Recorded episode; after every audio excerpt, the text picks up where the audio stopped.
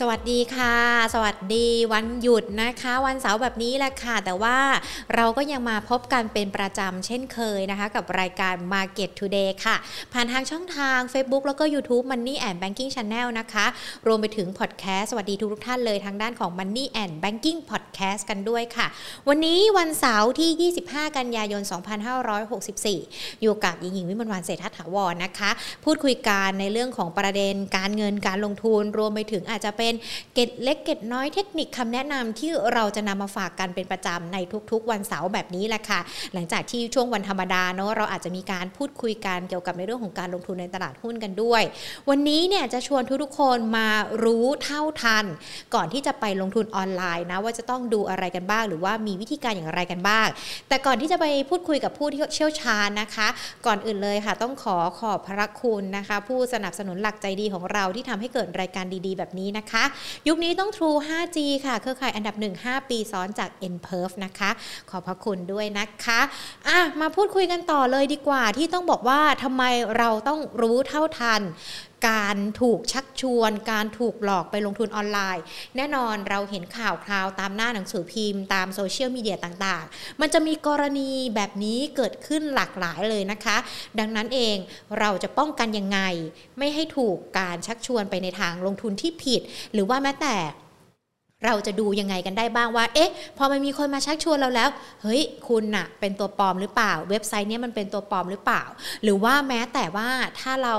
มีการพลาดพังไปลงทุนออนไลน์ แล้วก็อาจจะเป็นผู้เสียหายไปแล้ว เราจะมีวิธีการดูแลหรือว่าปกป้องตัวเองอย่างไรกันบ้างนะคะ วันนี้เลยจะมาพูดคุยกันในเรื่องนี้ค่ะ แล้วก็ที่สำคัญมีการได้รับเกียรติพูดคุยนะคะ กับผู้มีความรู้ความเชี่ยวชาญในการดูแลทั้งในส่วนของนักลงทุนรวมไปถึง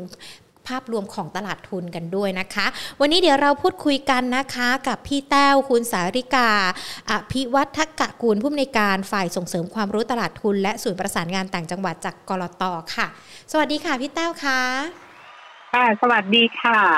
ค่ะ พี่แต้วก็ค่ะวันนี้ก็เป็นวันหยุดเนาะค่ะค่ะ วันหยุดแต่ว่าก็ยังขออนุญาตชวนพี่แต้วพูดคุยกันนะคะโอ้เพราะว่าเชื่อว่ามียินดีค่ะมีหลาย ๆ คนเลยนะคะ อยากจะทราบ เพราะว่าแน่นอนตอนนี้พอมันมีโซเชียลมีเดียเนาะมีโลกออนไลน์ มีโทรศัพท์มือถือ คนเนี่ยก็จะเข้าถึงในเรื่องของข่าวสาร หรือว่าแม้แต่ในเรื่องของการลงทุนง่ายขึ้นด้วย แล้วพออะไรที่มันมากับโซเชียลมีเดียรู้สึกว่าความไว้เนื้อเชื่อใจ ความเชื่อมันก็จะมีเพิ่มมากขึ้นด้วยนะคะ วันนี้เลยอยากจะมาค่ะชวนคุยกันในเรื่องของการลงทุนผ่านออนไลน์กันสักนิดหนึ่ง เพราะว่าก่อนหน้านี้เนี่ยเราจะได้ยินข่าวข่าวกันมาเยอะเลย ลงทุนออนไลน์ถูกวิธีถูกทางมันก็มี แต่ว่าผิดวิธีผิดคนผิดทางมันก็มีเช่นเดียวกัน เราจะมีวิธีการหรือว่าแม้แต่ในเรื่องของการดูแลตัวเอง เกี่ยวกับการลงทุนออนไลน์ยังไงกันบ้างเหรอคะพี่แต้วค่ะ ก็อย่าง อย่างแรกอะนะที่เมื่อกี้เราบอกว่าตอนนี้ออนไลน์เนี่ยมันเหมือนอยู่ในชีวิตประจำวันของเราเลยนะคะแถมไม่พอช่วงนี้ก็เป็นช่วงโควิด ที่เราไปไหนไม่ได้อีก เราไม่รู้จะทำอะไรเราก็เปิดดูหน้าจอไปนะคะแล้วก็เป็นโอกาสที่วิชาชีพเนี่ยก็มีโอกาสที่จะเข้าถึงเราได้ง่ายขึ้นบางทีอยู่ๆเราดูอยู่มันก็เด้งขึ้นมาใช่ไหมคะมีผลตอบแทนสูงอืมซึ่งช่วงนี้เนี่ยดอกเบี้ยก็ต่ำนะคะ เราก็แบบว่าพอเห็นผลตอบแทนสูงเนี่ยคนก็เริ่ม สนใจอยากจะเข้าไป ทีนี้ของพวกนี้เนี่ยพอเราเห็นปุ๊บเนี่ย สิ่งที่เราจะต้องดูอย่างแรกเลยว่า เออ การที่มีคนมาจะชวนลงทุนออนไลน์เนี่ย สิ่งนั้นเนี่ย เป็นสิ่งที่ถูกกฎหมายไหมค่ะคนที่ชักชวนเราเป็นคนที่ถูกกฎหมายไหมสินค้าที่เราจะไปลงทุนเป็นสินค้าที่มีใครกำกับดูแลไหมอืมนะคะถามว่าจุดนี้เนี่ยทำไมจำเป็นอะไรจะต้องมี คนกำกับดูแลนะคะ เราก็จะบอกว่า เวลาที่คนที่จะมาชวนเราลงทุนเนี่ยปกติ ถ้าเขามีหน่วยงานกำกับดูแลเขาก็จะต้องให้คำแนะนำที่มีคุณภาพใช่ไหมคะอันนี้ก็มันมันก็มากับความเชื่อมั่นว่าเออเนี่ยอย่างน้อยๆเกิดอะไรขึ้นนะคะ ไม่ว่าหน่วยงานที่กำกับดูแลอาจจะเป็นกรตเป็นธนาคารแห่งประเทศไทย หรือว่าเป็นคอปพนะคะ เวลาที่เราเห็นพวกเนี้ยเราจะต้องเอ๊ะอย่างแรกก็คือบอกว่า เออ มี หน่วยงานกำกับดูแลไหมเผื่อมีอะไรเกิดขึ้นกับเรา เราก็จะได้ไปหาผู้ช่วยที่จะช่วยแนะนำเรานะคะ อันแรกก็ดูก่อนว่ามีคนกำกับไหมมอันที่สองอีกอันหนึงก็เราอาจจะต้องดูว่าของเนี้ยมันเป็น เอ๊ะมันจะมาหลอกลวงเราหรือเปล่านะคะค่ะซึ่งเวลาที่เราพูดถึงหลอกลวงเนี่ย เราก็จะเห็น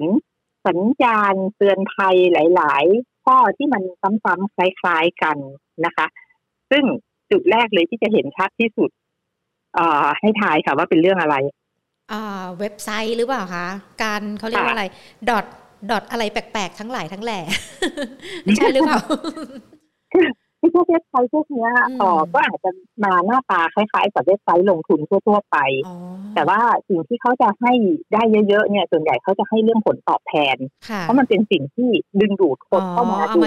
พอเห็นผลตอบแทนปุ๊บเนี่ยมันก็แบบว่าเฮ้ย ปกติเราเห็นเราลงทุนในหุ้นเนี่ย มันก็อาจจะได้ปีหนึ่ง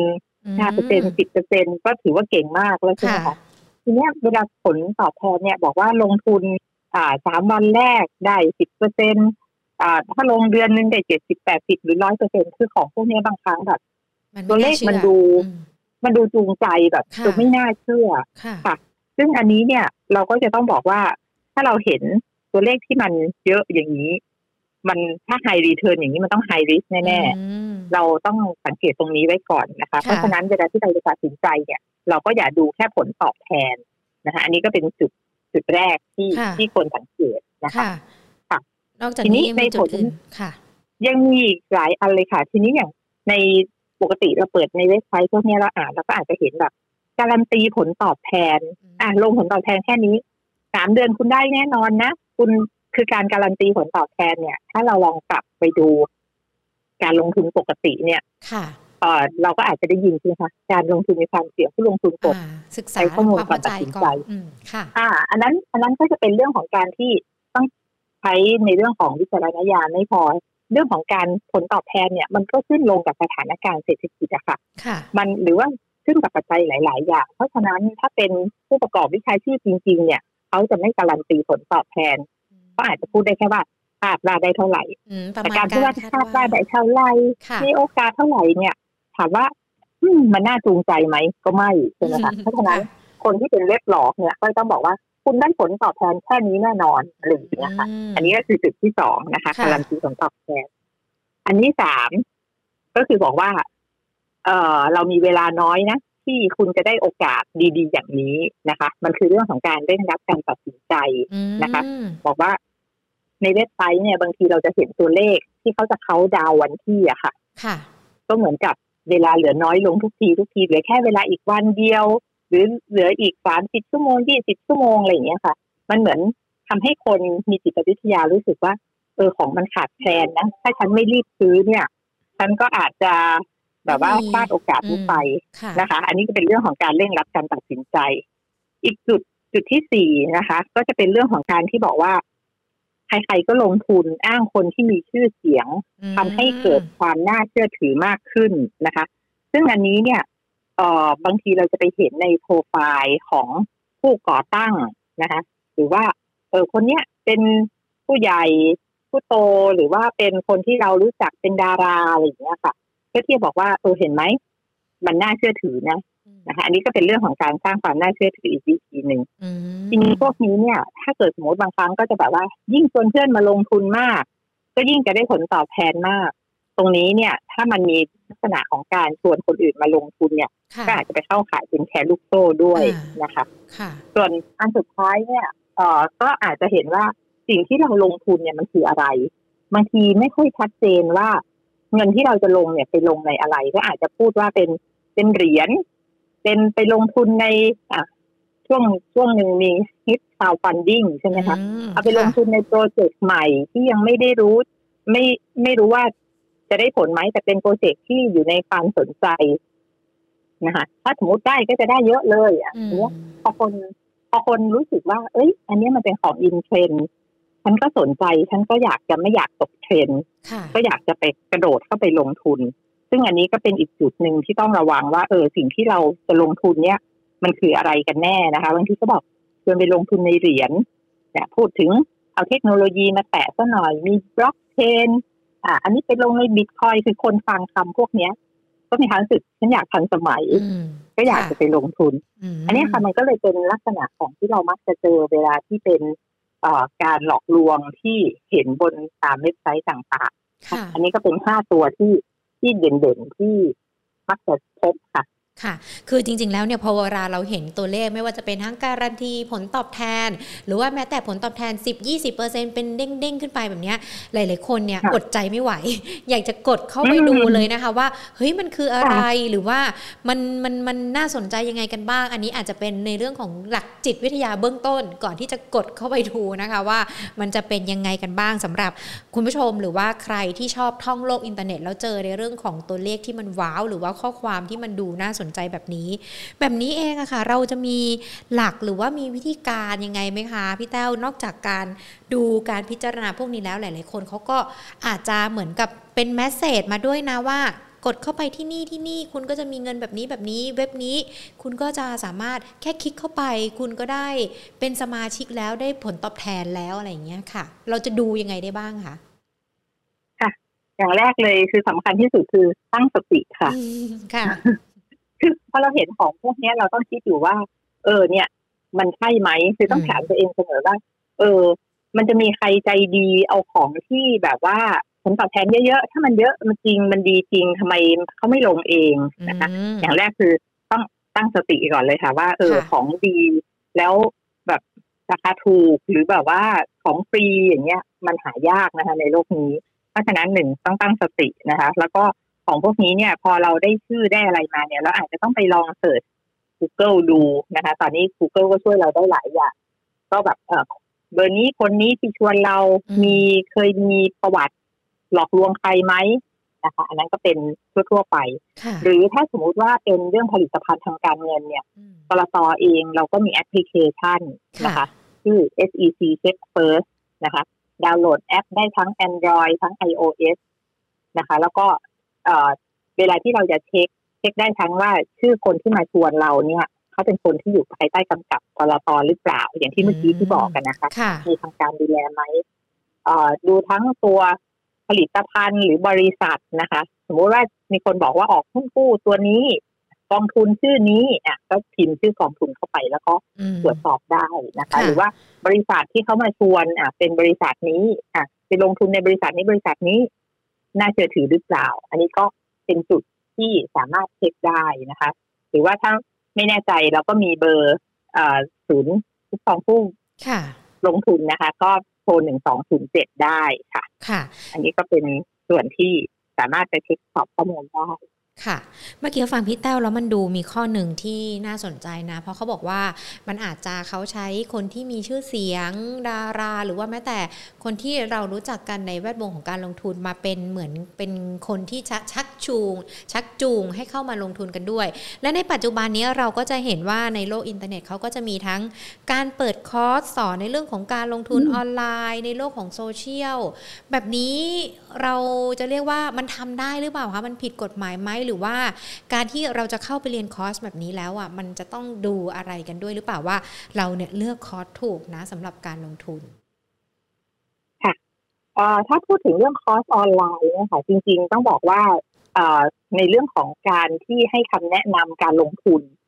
การเปิดคอร์สเนี่ยก็เหมือนกับแนะนำการลงทุนใช่ไหมคะ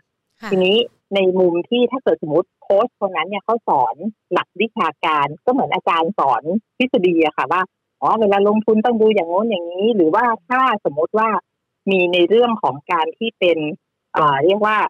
เอ่อมีเทคนิคส่วนตัวนะคะ ถ้าเป็นการสอนด้านเทคนิคอย่างนั้นเนี่ย แล้วยังไม่ได้ลงไปแนะนำหุ้นรายตัว อันนี้ยังสามารถทำได้นะคะ ก็เหมือนกับเป็นการให้ความรู้ แล้วก็คนที่ได้รับความรู้นั้นก็ไปตัดสินใจลงทุนเองนะคะ อันนี้ก็ยังเป็นเรื่องของการที่เหมือนอยู่ในกรอบของการให้ความรู้ แต่ถ้าเกิดสมมติว่าให้คำแนะนำไป แล้วก็บอกว่า เออเนี่ยมีแนะหุ้นเด่นด้วย ถ้าไปแตะตรงจุดนี้เนี่ย ก็อาจจะต้องดูว่าเออการที่เขาจะแนะนำหุ้นเด่นได้เนี่ยปกติ เอ่อคนที่จะทำได้ก็จะต้องมีไลเซนเป็นนักวิเคราะห์ใช่ไหมคะคือวิเคราะห์หุ้นแล้วก็บอกได้ว่าหุ้นตัวไหนพื้นฐานเป็นยังไงราคาที่ควรจะเป็นเป็นเท่าไหร่ ก็ เป็นนักวิเคราะห์ได้แต่ปกตินักวิเคราะห์ก็ทำหน้าที่เองไม่ได้ก็ต้องสังกัดบริษัทด้วย เพราะฉะนั้นตรงนี้เราก็อาจจะต้องดูด้วยว่าคนที่ให้คำแนะนำเนี่ยเขาเป็นนักวิเคราะห์ที่สังกัดบริษัทหรือเปล่า แล้วทำในงานบริษัทหรือเปล่า อันนี้คือสเต็ปที่แนะนำไปถึงตัวหุ้นใช่ไหมคะค่ะสเต็ปที่สามก็อาจจะบอกว่าอ๋อมาเรียนคอร์สนี้นะ แล้วจะให้อ่าชวนให้เอาเงินมาช่วยบริหารจัดการให้อืมซึ่งอันนี้เนี่ย ถ้าเป็นการที่เอาเงินมาบริหารจัดการให้เนี่ย มันก็อาจจะไปเข้าข่ายในเรื่องของการเอ่อ private fund หรือบริหารจัดการเงินกองทุนส่วนบุคคลนะคะ ซึ่งการทำอย่างนี้เนี่ยก็ต้องมีใบอนุญาตอีก เพราะว่าการที่เราจะให้ใครบริหารจัดการเงินให้เราเนี่ย ถามว่าถ้าเกิดสมมติเขาบริหารอย่างไม่มีหลักวิชาการหรือบริหารแล้วเขาไม่มีใครกำกับดูแลแล้วเขาเอาเงินก้อนนี้ของเราไปเลยเนี่ย ก็จะไม่มีใครดูแลให้ได้ถูกไหมคะค่ะเพราะฉะนั้นการบริหารจัดการเงินของใครสักคนหนึ่งเนี่ยกลตก็เลยกำกับตรงนี้ด้วยนะคะอืมเพราะฉะนั้นถ้าไปสามสเต็ปค่ะนะคะง่ายๆก็ว่าสเต็ปแรกเนี่ยคือการให้ความรู้ แล้วคุณก็เอาความรู้เนี่ยไป apply ใช้อันนี้ไม่เป็นไรนะคะแต่อันที่สองให้แล้วก็จะบอกว่าจะมีการให้หุ้นเด็ดหุ้นเด้งอะไรอย่างเงี้ยนะคะอืมอันนั้นเนี่ยก็จะเป็นวิธีการเชิญชวน ซึ่งก็ต้องดูว่าคนที่ทำเนี่ยเขาเป็นคนที่มีเอ่อ ไลเซนส์ไหมนะคะ ส่วนอันที่สามเนี่ย ถ้าเอาชักชวนให้เอาเงินมาให้ แล้วเขาจะไปบริหารจัดการให้ อันเนี้ยก็จะเป็นอีกระดับหนึ่งที่ต้องมีใบอนุญาตในเรื่องของการบริหารจัดการเงินกองทุนส่วนบุคคลด้วยค่ะ ตอนนี้มันก็จะมีอะไรนะ ถ้าเอาเงินมาให้แล้วไปชักชวนเพื่อนมาลงทุนอีก คุณก็จะได้ผลตอบแทนเหมือนที่เราได้ยินกันเหมือนเป็น แชร์ลูกโซ่ เป็นการลงทุนลูกโซ่ อันนี้ก็ไม่ได้ใช่ไหมใช่ค่ะคือถ้าถ้าสมมติว่าอันนั้นเนี่ยคือปกติเนี่ยเวลาชวนลงทุนเนี่ยเขาก็เขาจะต้องชวนไปลงทุนใน product อะไรสักอย่างหนึ่งเนาะซึ่งค่ะอันเนี้ยมันก็เปลี่ยนไปตามการเวลาค่ะซึ่งเอ่อถ้าสมมติว่าเป็นผลิตภัณฑ์ที่อยู่ภายใต้กำกับกรต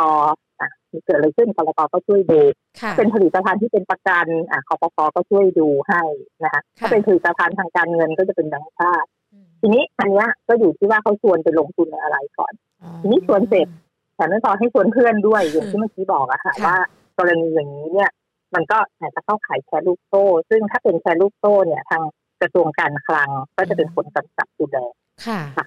โอ้ดูหน่วยงานกำกับดูแลนี่มีหลากหลายที่เลยนะคะ ไม่ใช่มีแค่กรตเท่านั้น คือดังนั้นเองเนี่ยในเรื่องของการดูแลคุ้มครองนักลงทุน แน่นอนว่าเราก็ทำอย่างเต็มที่ และขณะเดียวกันพอเราพูดคุยกันไปอย่างนี้แล้วแหละพี่แต้วค่ะมีทั้งในเรื่องของการที่จะดูว่าจะต้องทำยังไงป้องกันตัวเองอย่างไรกันบ้าง แต่บางคนเนี่ยเขาอาจจะมาฟังพี่แต้วเล่าช้ากันไปสักนิดหนึ่งพลาดพังการลงทุนไปแล้วล่ะคะ เราจะเขาจะต้องปฏิบัติยังไงต้องโทรไปที่ไหน หรือว่าเราจะเข้าไปดูแลช่วยเหลือในส่วนนี้เขายังไงกันบ้างเหรอคะสำหรับบทบาทของกรตค่ะถ้าสมมติคนที่ลงทุนไปแล้วแล้วพลาดไปเนี่ยอืจมริงๆส่วนส่วนใหญ่เนี่ยเขาก็จะไปแจ้งความดำเนินคดี ก็คือไปแจ้งไม่ว่าจะเป็นทาง DSI นะคะกรมสอบสวนคดีพิเศษ หรือว่ากองบังคับการปราบปรามการกระทำความผิดเกี่ยวกับอาชญากรรมทางเศรษฐกิจ ซึ่งเรารู้ จักกันสั้นๆว่าปอสนะคะค่ะก็คือไปไปแจ้งตำรวจ และทีนี้เนี่ยก็ก็ไปเรียกร้องค่าเสียหายกันนะคะ ก็แต่ว่าอันนี้เนี่ยมันก็จะมีขั้นตอนของการที่จะเอ่อรวบรวมข้อมูลอะไร ซึ่งอาจจะใช้เวลาระยะหนึ่งอยู่เหมือนกันอืมเพียงแต่ว่าเวลาที่คนที่เกิดความเสียหายเนี่ยบางทีก็ไม่รู้จะไปร้องใครนะคะ จริงๆกรตเองเราก็เราก็มีเอ่อการส่งต่อข้อมูลเหมือนกัน บางทีเราก็ พอได้รับมาอะโอเค อย่างที่เมื่อกี้ค่ะอาจจะสงสัยว่าอุ้ยมีหลายหน่วยงานจัง ถ้าสมมติว่าไม่ใช่เป็นของกรตแล้วเราเห็นว่าเข้าขายของตรงไหนกรตก็ส่งต่อให้ด้วยเหมือนกันค่ะอ๋อค่ะ แต่ว่าทางที่ดีแล้วก่อนลงทุนต้องพิจารณากันอย่างใช่รอบคอบค่ะตั้งสติกันอย่างที่จริงพี่ค่ะแต้วบอกไว้ด้วยนะคะ พี่แต้วขาส่วนค่ะหนึ่งเลยเนี่ยตอนนี้เราก็จะเห็นในเรื่องของการลงทุนรูปแบบใหม่ที่มันอาจจะเพิ่มเติมมากยิ่งขึ้น อีกหนึ่งความน่าสนใจความน่านิยมเลยก็คือในเรื่องของการลงทุนสินทรัพย์ดิจิทัลคริปโตเคอเรนซีราคามันก็ค่ะค่อนข้างที่จะจูงใจผลตอบแทนมันก็ค่อนข้างที่จะหวือหวา นักลงทุนหลาย ๆ คนค่ะเนี่ยเลือกที่จะเข้าไปลงทุน อันนี้อยากจะขอเป็นคำแนะนำสักนิดนึงได้ไหมคะว่า คนที่เป็นนักลงทุนก่อนที่จะไปลงทุนในตลาดคริปโต หรือว่าสินทรัพย์แบบนี้ควรจะมีข้อระวังอะไรกันบ้าง หรือว่าต้องรู้ก่อนลงทุนในเรื่องอะไรกันบ้างค่ะ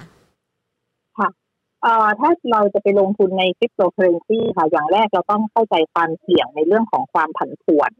ของราคามันก่อนนะคะค่ะเพราะว่าของพวกเนี้ยมันมันคือความความผันผวนของราคามันเยอะ แล้วเราเองเนี่ยมีความรู้ความเข้าใจดีแล้วหรือยังนะคะ อันนั้นน่ะจะเป็นเกราะ กำบังที่จะช่วยให้เราประเมินได้ว่า เออเรารับความเสี่ยงตรงนั้นได้หรือเปล่านะคะ แล้วถ้าเรายังเป็นคนที่ยังไม่เคยลงทุนในหุ้นมาก่อนอย่างเงี้ย แล้วเราจะกระโดดไปลงในสินทรัพย์ดิจิทัลเองเลยเนี่ย เราก็อาจจะแบบว่า เออการลงทุนในฝั่ง traditional ขึ้นลง 20เปอร์เซ็นนี่ก็ถือว่าหนักแล้ว แต่ฝั่งสินทรัพย์ดิจิทัลมันเยอะกว่านั้นมากค่ะ เราก็เลยต้องแบบว่า เออ รู้นะว่าเรารับความเสี่ยงได้แค่ไหน แล้วก็ส่วนใหญ่ที่เราจะพูดเนี่ยก็คือ เอ่อถ้าคุณอยากจะลงทุนจริงๆ เงินตรงนั้นต้องเป็นเงินเย็นที่จะไม่ทำให้คุณเดือดร้อนนะคะ อันนี้ก็เป็นอะไรที่อยากจะให้ระมัดระวัง แล้วก็ต้องศึกษาข้อมูลจริงๆกรตอเองเราก็มีการให้ความรู้ ถ้าเข้าไปดูใน Facebook ของเราเนี่ย เราจะมีการรายการชื่อคริปโตหนึ่งศูนย์หนึ่งนะคะ ก็ช่วงนี้ก็จะเป็นพฤหัสเว้นพฤหัสนะคะเอ่อครั้งถัดไปก็จะเป็นวันที่สิบหก กันยานี้นะคะ ก็ไปหาความรู้พวกนี้ค่ะ คือจริง ๆ ของพวกนี้มันเป็นของใหม่นะคะ เวลาที่เราอยากจะลงเนี่ย เราอาจจะต้อง